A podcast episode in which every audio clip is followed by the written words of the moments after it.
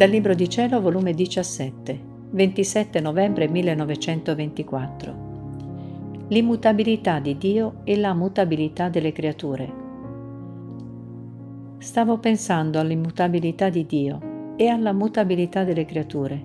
Che differenza!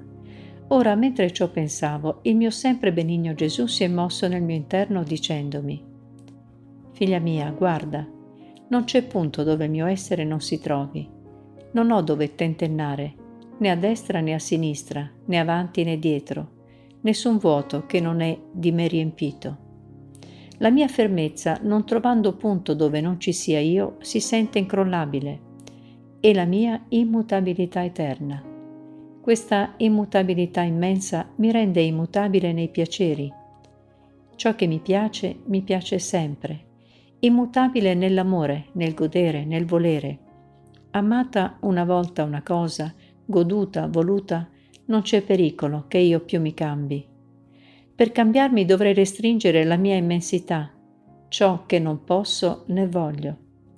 La mia immutabilità è l'aureola più bella che corona il mio capo, che si stende sotto dei miei piedi, che rende eterno omaggio alla mia santità immutabile.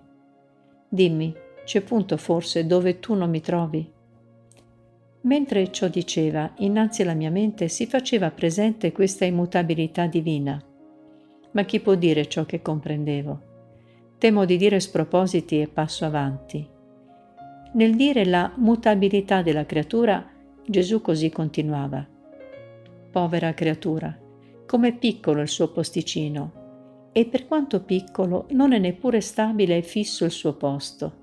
Oggi è un punto, domani sbalzato ad un altro questa è anche la causa che oggi ama, le piace una persona, un oggetto, un luogo, domani cambia e forse disprezza ciò che ieri le piaceva ed amava.